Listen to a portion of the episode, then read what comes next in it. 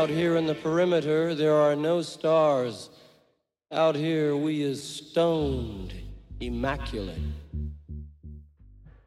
Hello and welcome. This is the C86 show. I'm David Eastaugh. As you know, we love a special guest. This week, it is going to be the turn of the producer, Tim Palmer, who I spoke to very recently to find out more about life, love, poetry, and all the other groovy stuff. Anyway, Tim has been involved with hundreds of bands, including the likes of the Mighty Lemon Drops, The Mission, Gene Loves Je- Jezebel, The House of Love, Kajagoogoo, so much, and uh, people like David Bowie, Pearl Jam. But he has also just been on working on a project with Wayne Hussey from The Mission to uh, remix a version of uh, the track The Tower of Strength, and this is titled Remission International. Anyway, look, we're going to talk about all that in this uh, show. So I'm going to um, let Tim do the talking. So after several minutes of casual chat, we got down to the exciting subject that was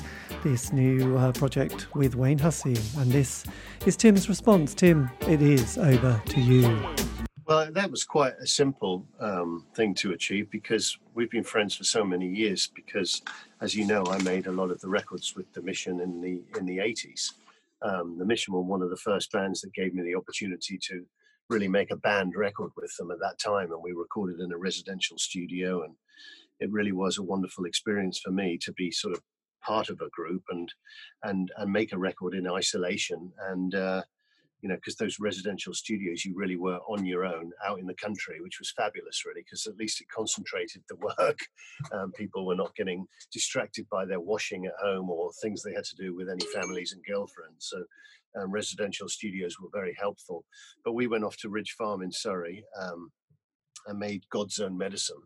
And um, later on, I did an album called Carved in Sand, um, which was in about 1990 and after that that's when the music industry started to change quite a lot. And re- more recently i worked with wayne again on their album called another fall from grace which was in 2016 so that was the first time i'd worked with him for years and it was great because obviously so much time had passed. We'd both grown up a lot and made a lot of records separately and uh, it was great to come back together and work together on that album and sort of complete the trilogy as you were yes. of those three three records together.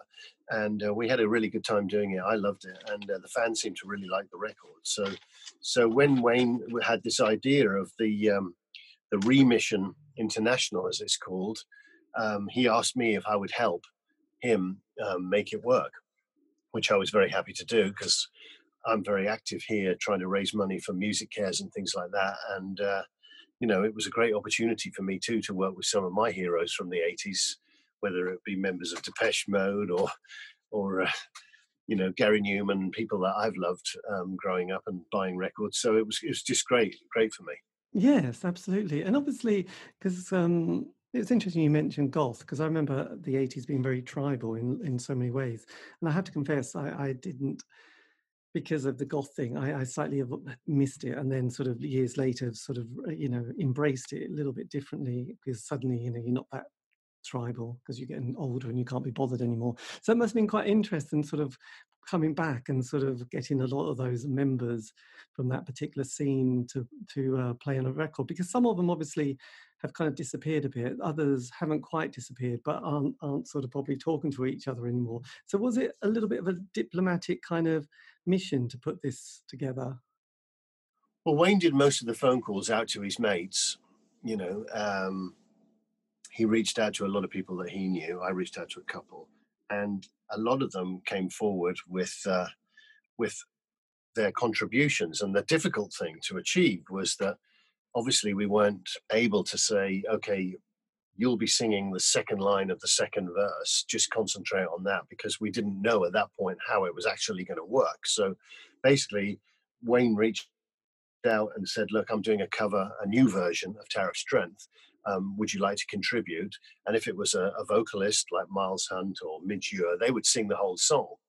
So Wayne would receive files of the whole song and uh, and then we would collect all the different vocals together and then it was a case of Wayne started the process uh, in his studio in Brazil, picking out what he thought were the best examples of each singer, yes. so that it started to be cohesive, you know, and, uh, and, and and to be strong. So that, that was the first thing that had to be done. And of course, all the guitarists come piling in, and they all they're all soloing on the song from beginning to end. And I think that was where Wayne started to pull his hair out. Is trying to figure out, you know, where's Billy Duffy's piece of guitar going to be? Where's Richard Fortus from Guns N' Roses piece going to be? So it was about choosing what worked best for each section, and it was that was a, a mammoth task to undertake. Um, and, and a lot of that that donkey work was done by Wayne before he sent the files to me, and then my job was then to take it to the next level and sonically and mix wise make it work and make it feel like one cohesive thing. Mm. And uh, yeah, it, it, it, worked out really well actually. Um, mm. You know, Wayne and I, Wayne and I have very similar um, music that we grew up on and the music that we love, whether it be the Beatles or Siouxsie and the Banshees and John McGeoch as a guitar player. So we think very similar, so that helps. Uh, it's very rarely that I'll go off at a tangent that's completely wrong because we both hear things in a very similar way. Yeah. But uh, but yeah, it took a while. I can't deny to get it right. I mean, some people have pretty reasonable recording setups at their home, and some people really don't. Like Billy, Billy from the Cult recorded his guitar solo on his phone. Uh, so so it was um, i was like okay well we'll um, we'll flange it and pan it and do everything we can to make it work but it sounded good it sounded really good in the end uh, yes. other thing you know richard fortus as i've mentioned before from guns n' roses did a lot of strings um, and he put the string arrangements together and they they sounded really great and then i put in some little pieces some little textures at the very end to sort of glue the thing together i mean it was like a it was sort of an audio jigsaw puzzle, really. Um, right, well, does this piece work here? Maybe not. Okay, but but in the end, I'm I'm really happy with the way it came out, and the reaction to it so far has been great. Yeah, because I realised in this day and age, and what's happened this year, that this is probably going to be something that's going to happen a lot more. And did you? I mean, having probably watched that sort of recording, the making of Live Aid, and do they know it's Christmas, where they all just pile mm. in for a couple of days and have to just get on and do it whereas you're sort of having to do it sort of around the world and people have got more time to think about it and sort of i suppose faff about a bit. Did you did you you know did you see the sort of like the strengths and weaknesses in both ways of, of putting it together? One was like right we just got the studio and actually christmas has come around the corner so we're going to have to do it tonight. So lots of coffee and anything else. And this one is a bit like oh right okay a bit more tricky this this this process. I just wondered if if you sort of as a sort of producer in the music industry for a long time as kind of seeing yeah the way that one you know when you have a definite deadline you just have to do it think that's quite a relief because at least you can sleep for two days with it in the can. But then the way the world is going this is also going to be something that is going to be quite popular as well isn't it? Yeah there's the thing about the way that the first live aid was made having all the musicians come in you could hear very clearly how it was progressing um, and you had the same studio and the same microphones and you were able to craft it in such a way that it was all part of one thing. That that made that simpler. Obviously, recordings coming in from Brazil, from the UK, from Scotland, from wherever, from America, that you know, and no nobody having any conscious awareness of how the record was going to sound made it harder to mix and to make it work. But saying that, the tools that are available to us now to be able to manipulate audio make it possible because uh, it probably would if we tried to make a record the way we've done here on the remission international back in those days when they made the live aid that would have been a disaster. I mean this way with with the technology if if you hear something that you like at 30 seconds uh, into the song and fit, realize that it would work so much better at five minutes it's very fast to be able to move things around um, adjust any pitching things that might not work with each other um, timing of vocals where you know somebody singing a beautiful harmony but the, the main line of the vocal is singing something very different. To be able to move them to work together is easy now. Back then you'd have to keep singing it until it sounded right. So this the swings and roundabouts to both ways but i mean i see this as the sort of this is the goth live aid but with a better song and better singers you know? Yes and also interesting you know like um yeah I, I, I, expect it would have been a bit difficult if you got all those members in in a studio for a day. It probably wouldn't have worked, would it? Boom, boom, boom, boom. so just kind of uh, what's also quite interesting because obviously you're you're a, you know you came of kind of like a maturity well you know your your sort of career took off in the 80s which is quite an interesting decade so it's quite interesting to sort of hear how you know music became sort of part of your kind of life and and when when things started to happen you know whether it was the first top of the pops buying an instrument before you decided to to sort of make it your life and and yeah. uh, your sort of path in the way you were going that yes it, um the thing that i always remember as a very you know pivotal moment i guess in my love of music and lyrics was I grew up in Newcastle and um, I went to school in a little um, school in Whitley Bay. And I remember one day in our English lesson at school, I can't remember how old I was, probably about six or seven. And our music, uh, our English teacher read the lyrics to uh, Lucy in the Sky with Diamonds uh, to us, just, you know, completely dry. He read it as a poem. And uh, we also sat back and listened to this very dreamy poem with all those images, and uh, and then, and he, no one had done anything like that before. He said, "Okay, remember what the poem. Now listen to this." And he put the music on through his speakers, and we were able to connect the lyric to the music and how the music enhanced what was there, and it was just an incredible moment for me. You know, I was blown away by this this just this moment, and I, I think that stuck with me actually. Yes, um, absolutely. Um, and then obviously the next influences are, as most people's are, are from your mum and dad uh, in the house, and um, my parents were.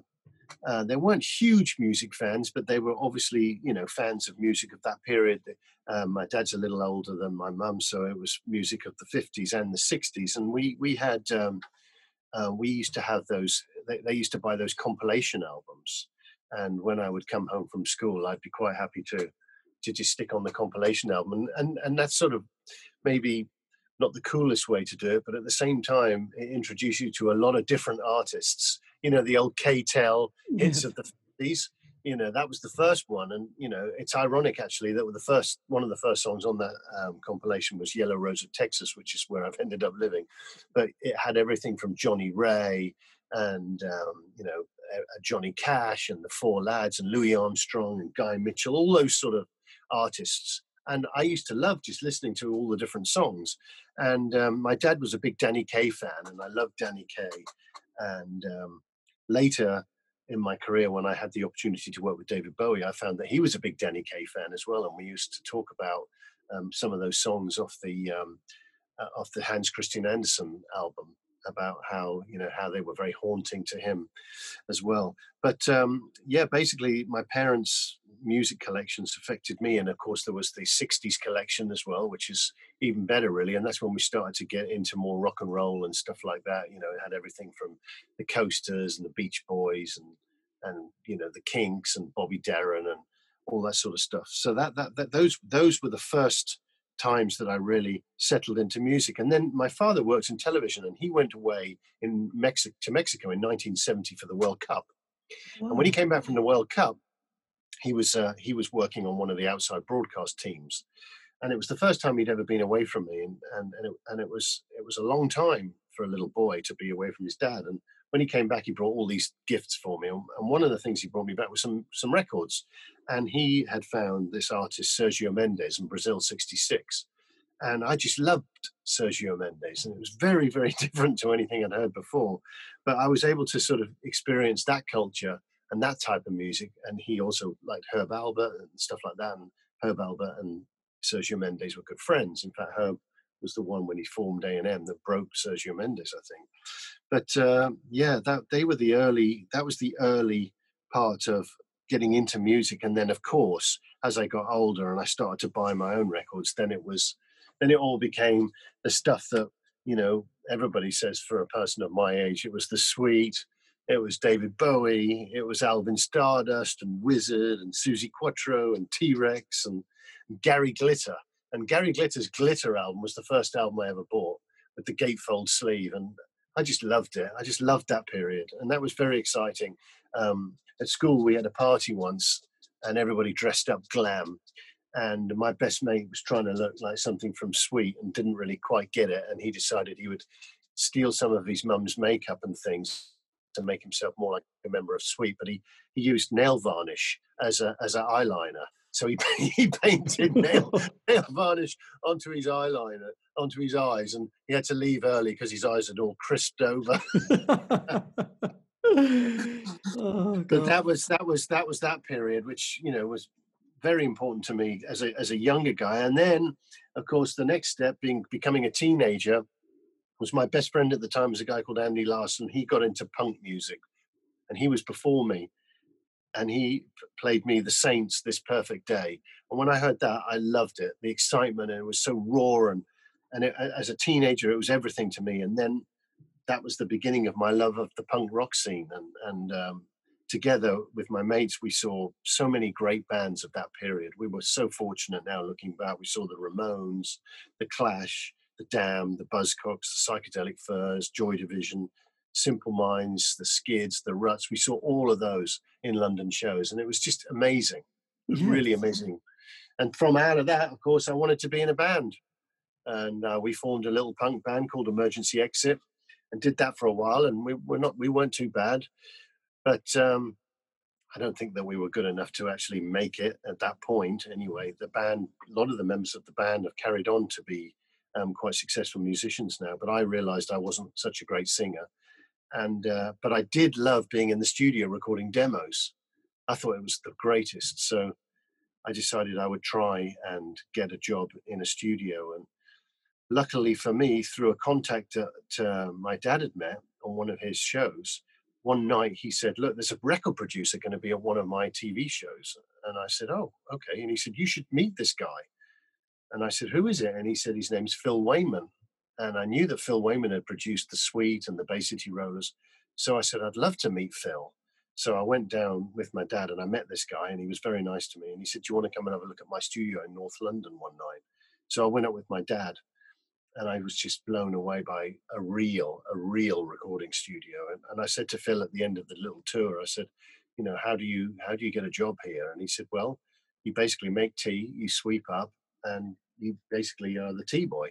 And I said, well, how, how do I sign up for that? And he said, well, put your name on this list, and if anything comes up, we'll we'll reach out if if something becomes available. And many weeks later, he called up and said, look, we need we need a new T boy. Do you want to come up and interview for the job? And I did, and I got the job. And a few weeks later, I was sweeping floors and making tea for uh, for artists in the studio and it so was just yeah that sounds you know it's amazing because because I, I watched that documentary the beats with jimmy iovine and he had a quite a similar one you know a bit of a hustler in new york and all that but it was yeah. kind of like suddenly appearing and being there with for john lennon doing his solo album so did you also when you saw that if you saw that documentary did you think oh yes that's how we all start in the game yeah, there's um there's another podcast actually called Game Changers that my friend um, for many years, who he's another producer called Chris Sheldon, he has, and I listen to these, and, and he they talk about the, the moment that they realized that they could become a record producer, and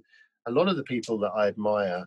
Um, whether it's Gil Norton or whoever, I mean, he's had so many great producers on there. They often flood people who came up through the 80s. We all sort of got our breaks in a very similar way it was getting that getting your foot in the door yes. and then proving to the artists or the people around you that you could handle this yourself. And uh, if you had a flair for it they would trust you and then you next minute you were in there. And it's very very different to nowadays where you know people are going to school for degrees and learning and paying thousands and thousands of dollars to get an education before they even walk in the door. We were able to walk in the door watch clean up, make tea, listen, and then when somebody took ill for a day, step in and and fill that hole. And if you could do it, they would be like, "Oh, you can do it," and you moved on that way. And uh, I mean, I moved on that way. That's for sure. I, I one of the first records I um, got a production credit on was for the, the band Kajagoogoo, and I was an assistant on the album, and uh, the producers were Colin Thurston and Nick Rhodes from Duran Duran. So those producers, when it got to about seven, were sort of done for the day and wanted to have dinner with their girlfriends and wives. So they left and they said, "We'll leave you with Tim. He'll take over. He'll he'll he'll do the recordings." So I was it was a great opportunity for me. I was like, "I'll do that. That's no problem." So I would work till midnight, till two in the morning, recording guitars with Steve or keyboards with Stuart. And we'd get the stuff done, and then Colin and Nick would come in and make sure they were happy with everything in the morning. So it was a wonderful opportunity for me to be able to step up. And then when the label um, decided the record was done, they needed B sides and Colin and Nick really didn't want to do the B side. So, I mean, you know B sides, but a lot of the listeners probably don't remember what a B side is. But you, had few, you, had to have a few extra tracks lying around that you could put on the other side of the singles. Um, so the B sides were often sort of experimental and not so much thought and time was put into them. But I was given the chance to do the B sides. And uh, I really jumped at that opportunity, wrote notes, came up with ideas with the band. And at the end of it, I thought, okay, I'm going to do this. I'm going to be brave enough to ask the manager if I can get a co-production on these B-sides because I feel I deserve it. So I asked him, and they were absolutely no problem. Co- co-produced by Tim Palmer, fine. So the B-sides were done, and the record label heard them and put two of them on the record. So I'd started the album as an assistant, and in the end, I co-produced two songs, and I got my first gold disc. Wow, and that's that sort is- of that's that's how it happened in those days. That's how you got your chances. Is just being able to step in into a situation and hopefully something you know if your ducks were in line it could work out so when whenever you hear too shy you just think that was it that was my moment well yeah unfortunately i didn't produce that song i produced the so i produced an instrumental track on that album um, called um, actually called kajagoogoo and uh, it was actually I didn't know this until a couple of weeks ago, but it was used as the introduction music to the '80s film um, Sixteen Candles. Right. And uh, yeah, so yeah, nice, nice. Because because yeah. I I sort of you know when you were talking about Gary Glitter and the Sweet and and for me there was Alice Alice Cooper Schools Out, which, which which were huge. But I was a bit younger, so I didn't buy my first single until David Bowie's Space Oddity got reissued, and the B side had changes and Velvet Goldmine, and thankfully that was my first single and first love and all that. Mm. But then, you know, as the '80s progressed, that was kind of, I suppose, my decade where I became much more obsessed with it all. You know, when you when you're in that sort of latter teen period, I suppose. And so, but the 80s was quite interesting on the producing production side because you had that kind of the mainstream charts, that Trevor Horn esque sound, and you know what Talk Talk had that particular kind of quality. And then I was the indie kid who just wanted to listen to all that kind of stuff on John Peel.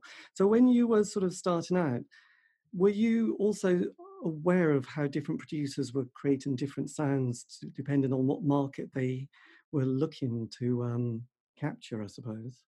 Yeah, I mean, it was there was so much going on because of the introduction of the technology. Um, there was a lot of sampling keyboards coming in, as you know, from the Trevor Horn. So many records with the orchestra, you know, and things like that, and voices. There was all that stuff going on, and of course, the LinnDrum came in at the beginning of the '80s. And I found that as an assistant, when I was working on, for instance, the first Dead or Alive album, um, the band turns up and it's not a traditional session where you're miking up drums and setting up headphone balances. It's basically you're plugging in an Oberheim sequencer system and a drum machine.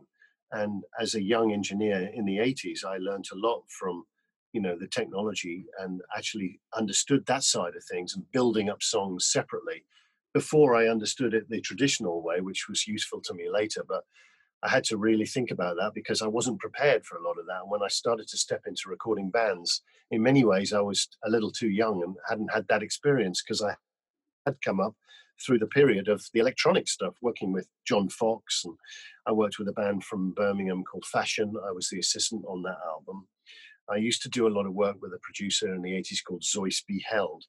And Zeus had produced the first Dead or Alive album. And and the fashion album and John Foxx, and I sort of became his engineer. But it was a great way to learn all that stuff, and he was an expert with all that technology and Sennheiser um, vocoders and things like that. And it was when I had to try and record a band for the first time who wanted their headphones all different, and you had a full lineup. I was sort of a little bit out of my depth, and I was very fortunate to make my way through some of those sessions. But it was a good learning curve. I mean, I was. It was a time when you know, going back to what we were saying, it was a time when studios were very important. Uh, bands booked studios because of the quality of the studio and the quality of the recording staff. Uh, that changed uh, as the 80s went on because artists would bring in their own engineers with the session. But at the beginning of the 80s, and most certainly in the 60s and 70s, studios were known for their studio staff. And a band were happy to just book in and use who was there. And I was lucky to catch the end of that because uh, in the 80s, I was booked on a session, and, and the studio manager, Annie, said to me, There's a session in on Monday. Can you do it? It's a remixing session, a mixing session, I should say. And I said, Of course. And it was a band called Cutting Crew and I didn't know anything about the band. And I walk in and I push up the faders and start working on this song, and it just happened to be "Died in Your Arms Tonight." And you know, of course, that opportunity to work on a song of that quality as just a guy who was working for a studio would never happen these days. The label would know that they had something, and they would be bringing in the top mixers, and they it three times, and everyone would be second guessing themselves. Um, but but back in those days, you know, it was just like, well, we'll book in, we'll mix it, and I mixed like pretty much the lion's share of that first album just with the band in a mix studio in London, and I had no clue that it would be as successful as it, as it was. But it's certainly one of the biggest songs that I've been part of from that period. Yes, because I've I've got sort of my theory is that uh, indie pop the golden period was kind of 83 to 87, which are the years of the Smiths. And then you had the NME with that kind of C86. Things kind of changed after that, you know, with ecstasy, and then people wanted the dance scene, and then you had the grunge.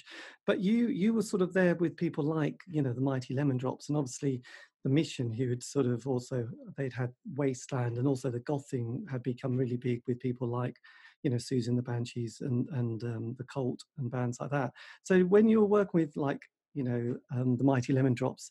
Was that quite a new experience when you were saying having a band there looking at you like David Newton and and his and his co co musicians? Was that quite intimidating at the time? Well, work, working with the Lemon Drops was great, and and uh, by that point, I'd sort of figured out more about how to record alternative bands. Um, my first one of those was probably the Mission, um, doing God's Own Medicine at Ridge Farm, as we talked about earlier. I, I, realized the thing was that a lot of the music that I was making at the early part of the 80s was generic sort of pop music, and I didn't want to do that. And that wasn't what I loved because I was in a punk band and I loved bands and I loved rock music and I loved guitars. So getting the opportunity to work with the mission was a great opportunity to sort of say, hey, I can do this. And that opened the door to bands like the Mighty Lemon Drops and um, Gene Loves Jezebel and James and House of Love and all those sort of bands around that period. And it, and it, once you know, once I started to understand how that worked, and a lot of what we do as producers is not having a set way um, that you know will work with each of these bands because you have to figure out how how you're going to make the best record with these groups of people because essentially you know they work in different ways what worked for the mission may not work for the mighty lemon drops and a lot of the quirks of what's going to work and what isn't can be ironed out in something that we do called pre-production where you'd spend a week or even two weeks with a band in a rehearsal room. And it's at that point you can figure out not only technically this guy is really good at playing this sort of style thing i'll make sure that he's doing this and this guy i'll try and keep him away from that because he's sloppy and and but not obviously you let them know that but you've got a plan in your head of how you realize what the strengths are of the individual members and what they should be doing. And also at that point you learn about their personalities. And i think that's something that we lost is that you know spending the time to get to know how to best to coax a singer into a great vocal. You have to learn about their personality and they all they all work in such different ways you know. Some people are very arrogant and love their voices and a lot of singers hate their voices and want to be hidden away. So you need to figure all that out in pre-production. It's a very important step. Excuse me i'm going to let the dog in. Come in ted. Come in. Teddy. Put it on the couch. Good boy. Sorry about that that's all right. yes. Get the talk in. Yes. So that's interesting because um, because things move fast for you, though, don't you? Be, Uh, don't they? Because um, because one minute you know you you've started there with you know Kajagoogoo, and uh, the Cutting Crew, which obviously phenomenally, you know, you hit sort of Vegas jackpot virtually straight away. But you know, you could have almost been a one-hit wonder there. But then you know, you sort of come back and do the stuff with like Mighty Lemon Drops and and the Mission, and then you get David Bowie when he sort of decides to become Tin Machine, which must have felt quite surreal at that point. Yeah, it certainly did. Um, I, I worked with actually Robert Plant before that, so the one thing I had had experience of is working with a megastar type rock singer. Um, and that was probably the time that I realized most of all how ill prepared I was for a big rock session. And luckily for me, Robert's such a great guy and we got on so well, he was able to let me figure this out rather than me being fired because the studio wanted me out because I wasn't getting it quick enough. Um, but um, working with Robert was wonderful, and and the fact that I'd worked with Robert Plant was gave me um, the credibility amongst the guitar bands that you know I could know what I was doing. That and the combination of the mission was enough to get all those other guitar bands. And then by going through that process of you know all those alternative guitar bands, I didn't know this at the time, obviously, but it was a wonderful way to um, to get some credibility for this Bowie project because he was looking to do something much more grungy and and raw and get away from the polished pop sound that he had found himself in. So when Reeves Gabrels and David Bowie were looking for a sort of younger engineer to work with them on this guitar based record, um, they reached out to a few people, and it was actually Billy Duffy, or that's what Billy tells me anyway. It was Billy who said, "Oh, you should work with Tim Palmer. He's working with a lot of guitar bands." So I was very fortunate to get the phone call and uh, ended up in a situation where I was in Switzerland with Reeves and David working on what at the time was a, a, a Bowie solo album. It later became Tin Machine, but at the beginning it was a it was a Bowie record, and uh, I think it's because you know they enjoyed the guitar bands that I'd been working with in that alternative side. So yes. it was it was just a, like everything in the music industry. It's about being in the right place at the right time and a big sprinkle of luck and and, and the ability to match it. You know, this yes, it's, it's incredible.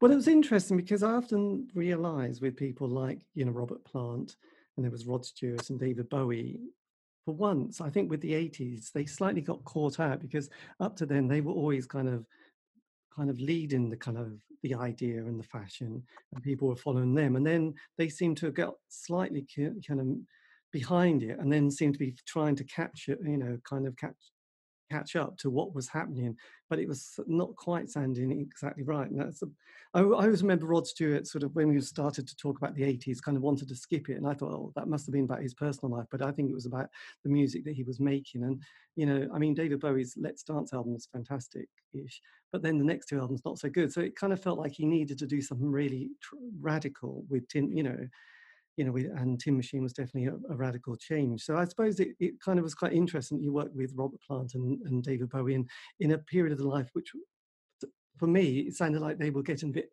of an existential kind of crossroads. Absolutely. I mean, some people are critical of uh, the Tin Machine records, but they really didn't give them the time to listen, especially Tin Machine too. But it was a very important um, crossroads, as you say, for David, because I mean, for me, I loved Lodger and I loved Scary Monsters, and then Let's Dance was sonically, uh, and it was a very impressive album, but it didn't have the longevity to me of, of the earlier stuff. And I think he'd lost a lot of the personality and the excitement of the recordings.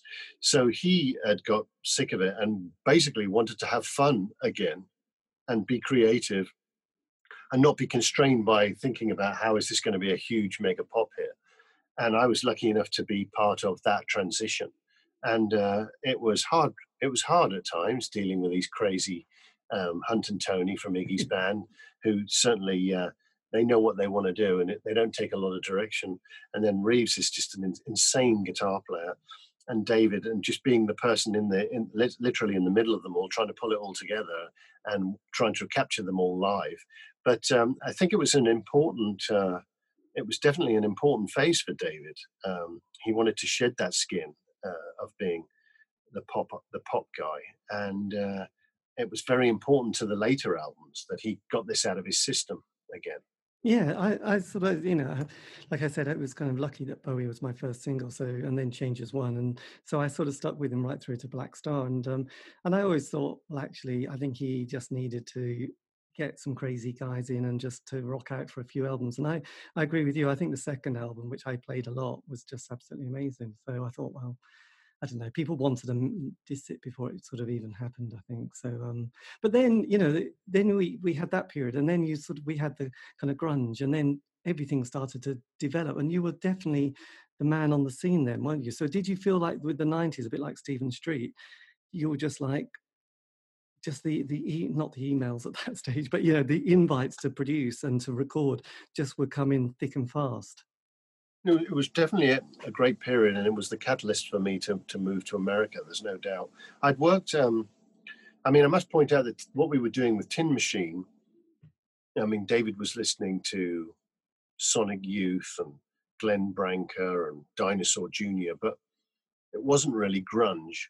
It was sort of predated grunge, and if you look at the timeline, um, it was certainly before the Nine Inch Nails thing, and you know. Um, it was obviously before the Nirvana and Pearl Jam because I worked on the Pearl Jam album a lot later.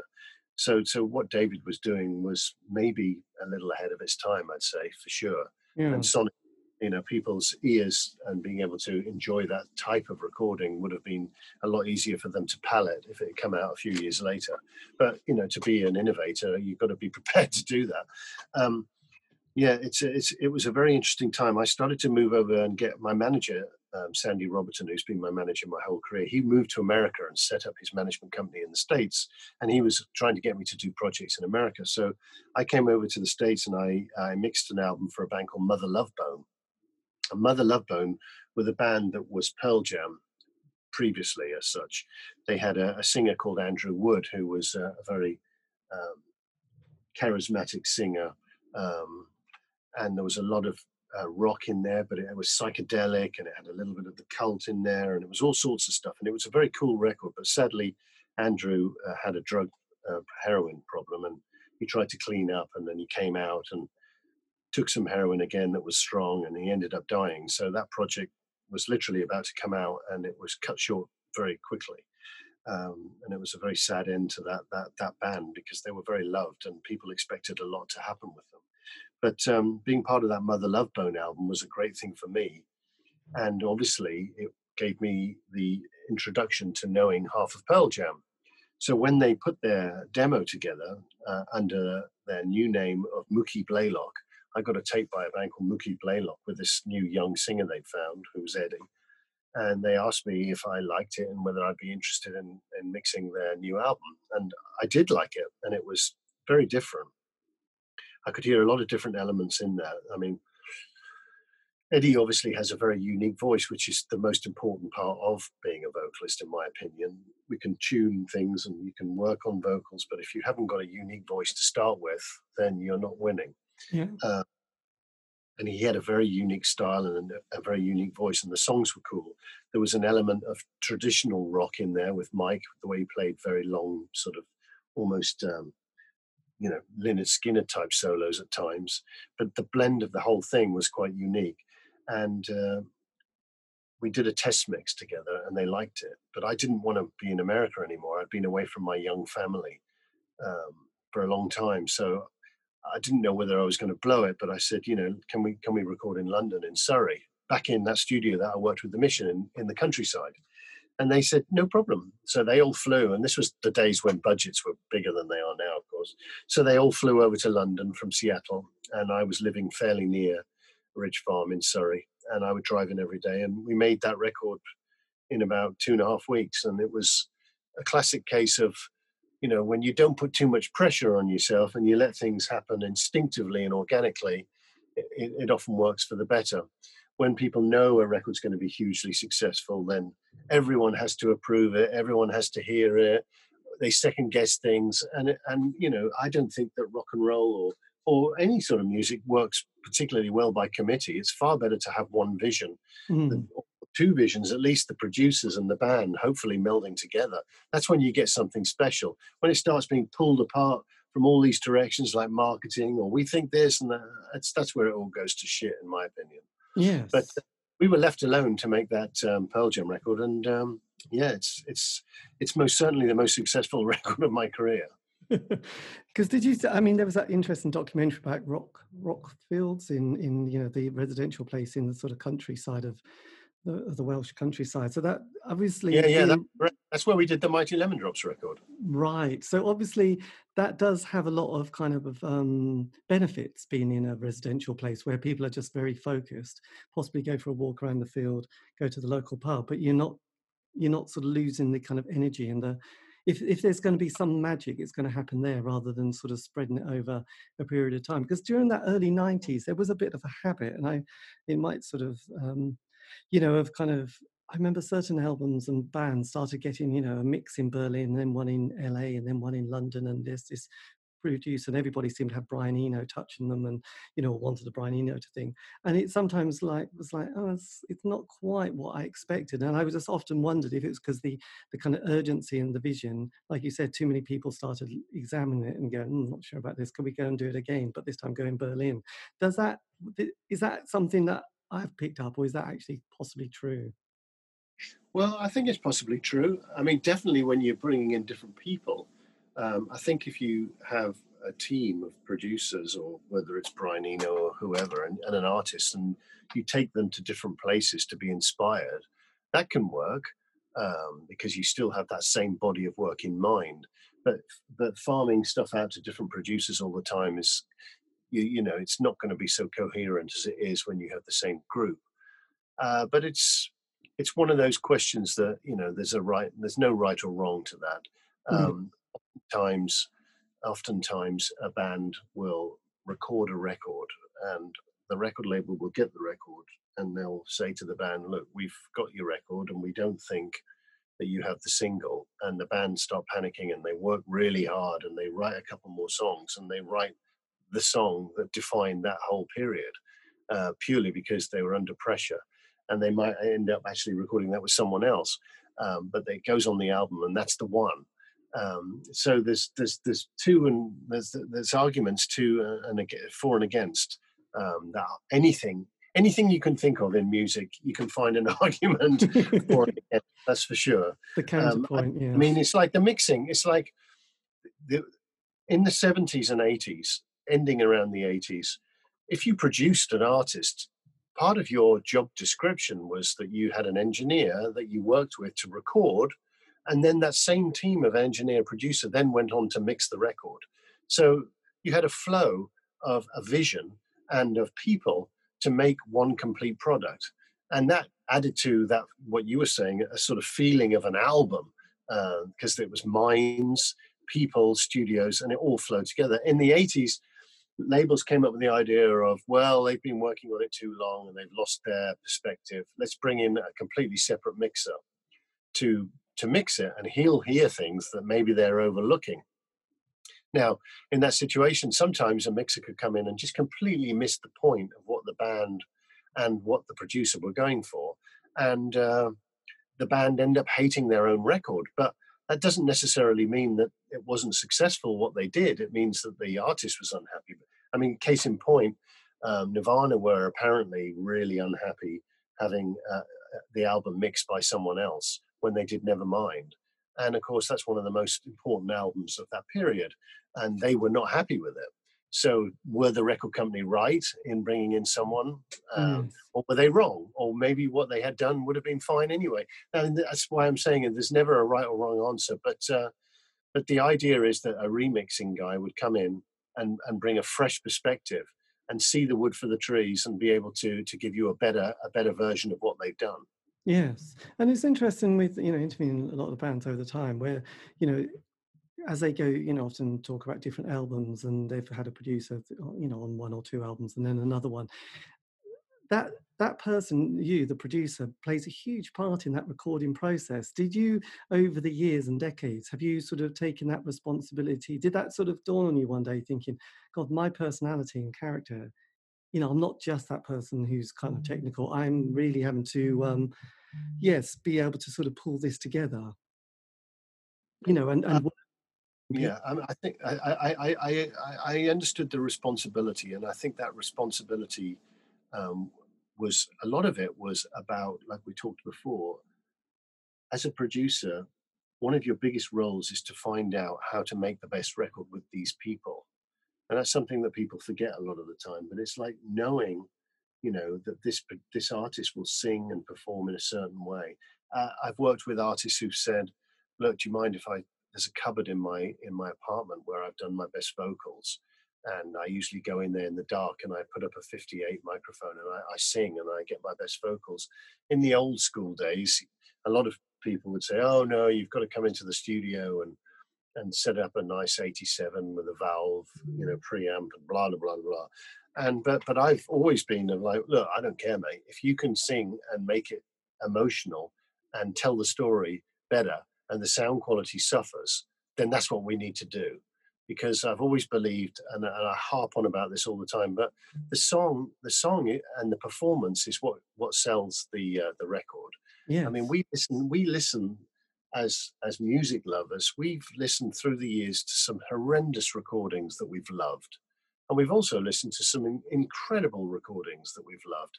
And the thing that is the most important thing is that we love the song and we love the way it was presented to us, and that's why uh, cover versions are always difficult because if you fall in love with a song and it's sloppy and it's just a bit, you know, it was recorded in the 70s, the playing was a bit sloppy, you love it for being sloppy. You don't want to hear it played properly. If somebody comes along and plays it to you with a drum machine and everything's in the right place and it sounds good, you're like, this is sterile now. I don't like it. I liked it messy. Yes. And uh, when you have a good song to work with, you have a lot of possibilities open to you. And the most important thing to get right is to get the lyrics right, the performance right, and the song right, and uh, and get it to be emotionally feeling right. You know, that's the most important thing. And um, it was always the same thing with demos. Uh, a lot of the time, a band would go into a studio, whether it was in the 80s, 70s, whenever. They go into a, a, a demo studio and they throw something down with a, a young engineer or a cheap piece of gear, and the gear starts distorting, and the vocal has a certain quality about it, and you think, wow, actually that that's pretty great. I don't know if they intended to do that, but that sort of distortion on the vocals fabulous. So you go in and try and record a vocal properly and make the record properly as the producer, and you think, I liked it better on the demo. The king of doing this was Jimmy Iovine. Jimmy Iovine goes back to demos all the time, and he'll say, I don't care that this sounds better. I like this demo and he'll just mix the demo, make a few adjustments, and put that out because it has the right feeling. And uh, demoitis, as they called it in those days, where a band would fall in love with their demo or the label would, was always very challenging as a record producer because you go in to make the proper version and you're fighting against something that's actually pretty good. And the technology now, the great thing about it is the technology now is there. So we can say, okay, I'm taking those guitars from the demo that have got this sort of scratchy, crappy sound that are cool and they sort of exciting. I'm going to bring them into our session. And if you can better it and we can play it better and we all agree it's better, then we'll use the new ones. Because if we don't, I'm using what you did on the demo because that was great. And yeah. the technology is there now to make sure that we always have the best. Yes, because I, I, don't, I must admit, you know, some of those John Peel sessions, which probably had to be done in a day, I always thought had that a sort of warmer sound or more live sound that that sometimes the album were like, actually, it's a bit disappointing. Actually, now I've sort of heard the album version because the, the, John Peel session was just like, oh yeah, that, they've kind of nailed it, haven't they? Or somehow it kind of had a warmth to it. Well, often the John Peel, you might hear the John Peel first as well, right? Yes, this is true. So, if you, so you, you want, that's my point is that you fall in love with it in that form. Uh, maybe if you'd heard the recorded version, uh, you might have fallen in love with it being that way. And then when you hear the John Peel session, you think, oh, it sounds sloppy as hell. Yeah, it's a bit thin, it, a bit reedy. yeah, it's yeah. always been it's always been a challenge there, always. Yes. So look, what if you could say something to an 18 year old self starting out in music? Obviously, you've you've had the quite extraordinary kind of path. I mean, I just wondered if if there was some sort of advice that you you know, especially if you sort of look back at yourself and thought, oh yeah, I would have just told them, you know, just given that little word because of something that you were doing slightly differently. I just, yeah, I just wondered what that would be. I think the thing that I would like to say to myself as a younger producer engineer would be to have more confidence in your own opinion um, and have more confidence in your own musicality. Because I know for a fact that for so many years, even though I can, and I still can only play guitar in a very simple fashion and keyboards in a simple fashion, I would always think, well, you can't contribute to this because you're not a proper musician. You don't know the proper notes. And that's never important. What's important is does it does it move you in the song? Sometimes I'll play a guitar part now and I'll play a couple of notes and it'll be really simple. It'll be something that a proper guitar player might even not even consider because it's too simple.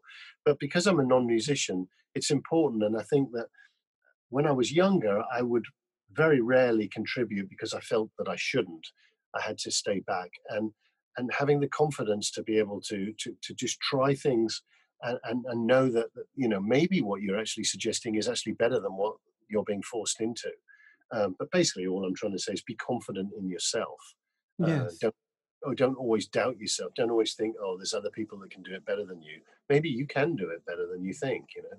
Yes, absolutely. Well, look, well, Tim, this has been amazing. Well, thank you ever so much for your time. This has been great, and I'll um, I can always send you a link to it when um, yes, when I put it out. If that's that's sort, you know, if you want that, that would be fine. But um, thanks, thanks for sort of agreeing to this. No, thank you for having me on. I really enjoyed talking to you. yeah, no, it's been brilliant, and uh, yeah, it's been great hearing about the David Bowie. Well, interesting because I, I, wasn't going to keep interrupting, but I know that during that album, the the the Glass Spider Tour, he did mention the Screaming Blues Messiahs, and he had sort of various kind of quite young bands playing at the time, including New Model Army. So I think he did sort of pick up on that kind of guitar sound that, you know, I don't think that band, Blue Scream, uh, the Blue Scream Messiahs, had actually even brought out an album, or they might have done, and then he he played it, but that was their first album, and uh, yeah, so he obviously was kind of interested in knowing that he needed to move on from Never Let Me Down. Yeah, I mean, he he, uh, the amazing thing about David Bowie, I think, is that you know he really is always aware of things that are going on. He's always listening, and he was always learning, and he was always reading. And you know, he was a hero to me. And the opportunity to spend time with somebody like that and watch them and learn from them in a studio situation, considering the albums that he'd made previous to when I got involved, was you know just just unbelievable opportunity for me. And he, one of the things that he brought out in me and taught me was that, you know, through the 80s, I was as guilty as anybody of making things sound too perfect and everything had to sound just right. And he would leave things alone and say, no, no, leave it alone. Let it be that because that has a lot of personality and it doesn't matter that it's a little bit out of time because it'll ultimately become your favorite part. And he had a very good ear for knowing when something was cool, even though it might not be perfect. Because um, it's very easy to to say, "Oh, that's out of time," or "That's slightly out of tune." But you know, maybe sometimes if you just leave things alone, you're actually leaving more of the personality of the performance in there. And he was very good at that. I learned yes. a lot from him about.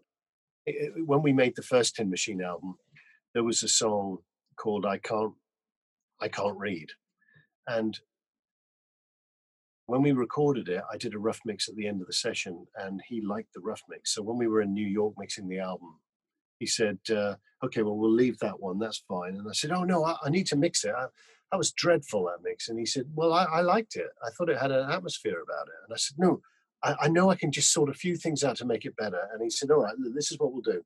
I'll give you an hour to mix it." And uh, do your best, and uh, we'll listen to it, and we'll use what you've got in an hour. So it was like the most ridiculous challenge ever. So I was as fast as I could getting a balance and getting the things that I wanted sorted. But he knew that in its rawest form it worked well. So I didn't overdo it. I didn't over push it. And it's it's got a certain sound about it. It's very upfront in your face. And and you know, at the end of the hour, he said, "Right, that's it. sounds great. We'll use this." And uh, and that's never happened to me before. And I loved it. It was great. It's such yes. a fun that's a confidence builder, isn't it? That is definitely a confidence yeah. builder. Yeah. Look, thank you ever so much. That's been amazing. Okay, cool. Okay, then. If, if you have anything you want to ask, just reach out. Will. Okay, cheers. Bye bye. Cheers. Bye. And that was me in conversation with Tim Palmer to find out more about his life in music, plus the new project with Wayne Hussey. Uh, that is the Remission International that has just come out, that you'll be able to find in all good bookshops and record shops, and also online and streamed in you can find it anywhere really. And uh, yes, if you need any more information, just Google Tim Palmer. It's all there. Anyway, this has been David Eastaugh, the C86 show. You can, um, yes, contact me if you want for some random reason. Um, make it nice though. On Twitter, Instagram, and Facebook, just do at C86 show. And also, all these interviews have been archived, and you can find those on Podbean, Spotify, and iTunes. Yes, dramatic pause. Anyway, it's there. C86 show. That's it. Have a great week.